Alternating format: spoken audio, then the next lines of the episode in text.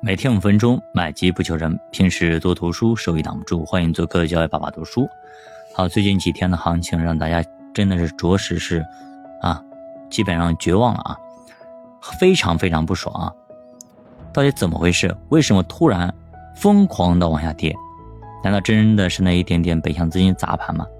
北向资金那点资金真的能掀起那么大的波澜吗？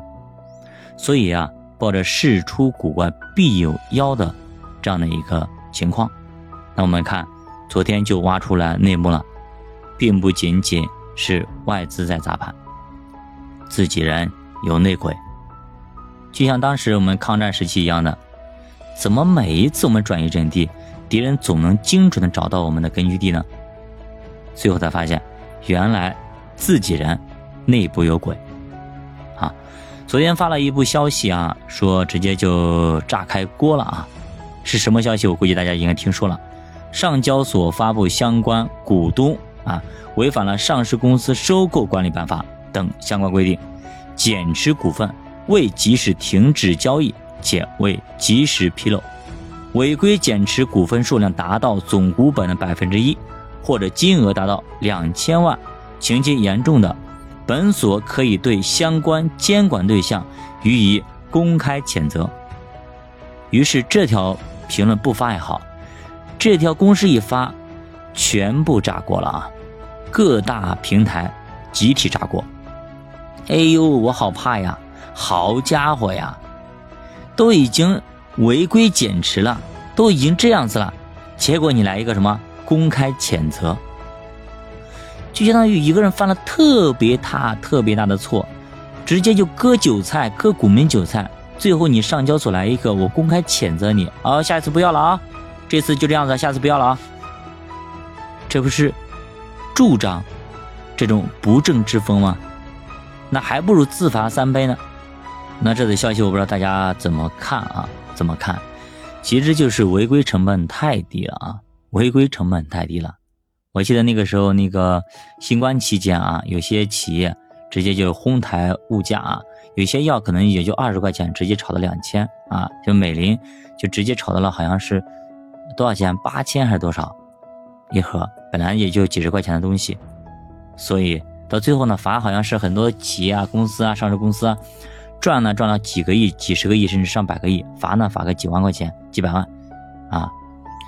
就是这个东西，呃，我们客观来分析啊，就上交所它有没有权利说直接就是把这些人咔咔咔咔嚓咔嚓？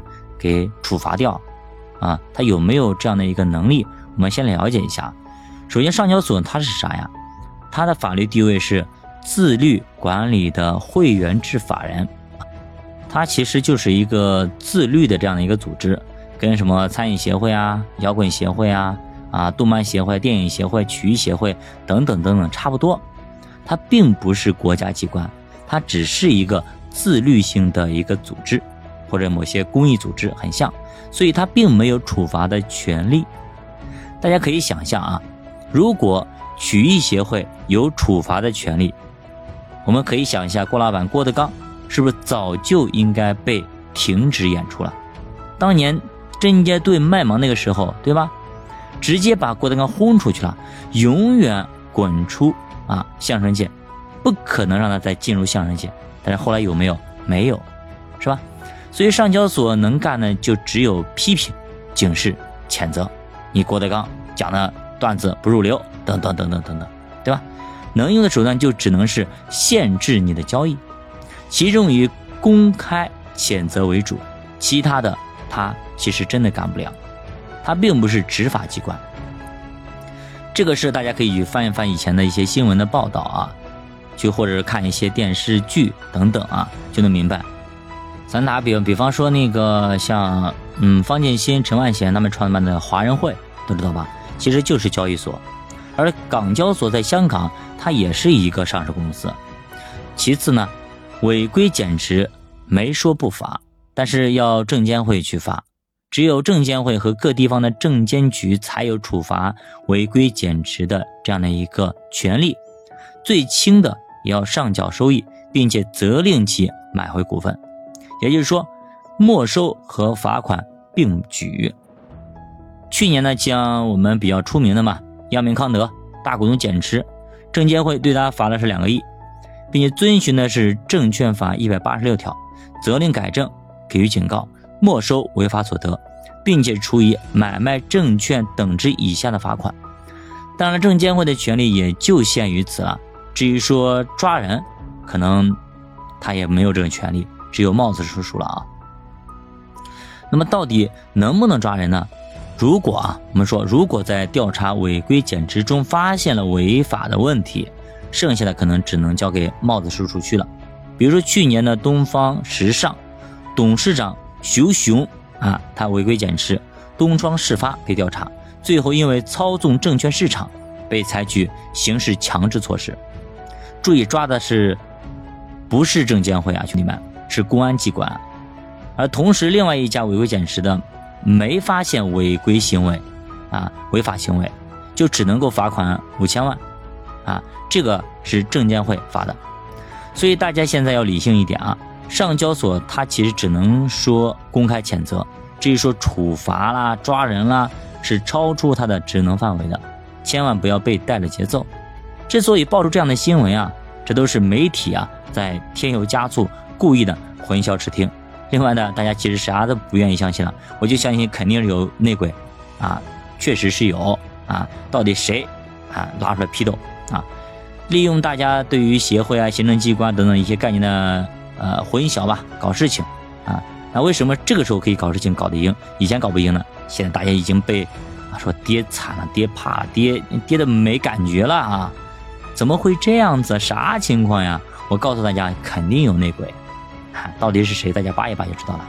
所以现在自己人集体倒戈，你还指望我们真的把大盘子拉起来啊？一时半会儿真的啊！我现以前我还看两千六啊，现在我估计啊，两千五不一定把得住。那当然，这种不信任也有其他原因的啊。有些部门的工作，确实啊做的真的太太太太差劲了啊。包括连续两个礼拜的发布会，其实并没有打消市场的顾虑，反而是算了不少花账。比如说投资和融资的比较，比如说公募基金，又比如说关于做空，你这些东西你不放在台面上啊，兄弟，基本上啊，说实话，那说那些话。就是揣着明白装糊涂啊，对吧？你揣着明白装糊涂，你啥意思呀？不放在台面上讲，是不是你也参与了呀？比方说国足吧，踢得那么烂，一次比一次烂，一次比一次烂。但是采访的时候呢，说：“哎呀，我们在努力，我们在加油，我们怎么样？你给我们信心，怎么怎么样？”你觉得他们真是发自肺腑的在说吗？一个月啊！对吧？领着那么的高的工资，几个亿的收入，住着豪宅，开着豪车，你觉得里边没有问题？打死谁谁也不信里边没问题，没问题。拿那么高的收入，踢得那么烂了，还拿那么高收入，那都比梅西啊、C 罗踢拿工资高了。所以这里边是不是有问题？你不往点子上讲，点子讲的那些无痛敬仰的啊，我们要给我们信心啊，我们已经很努力了，怎么怎么样？你觉得大家有有谁会信你啊？所以根本问题不除，国足不可能起来，根本问题不除，啊，股市起来，至少目前没看到希望。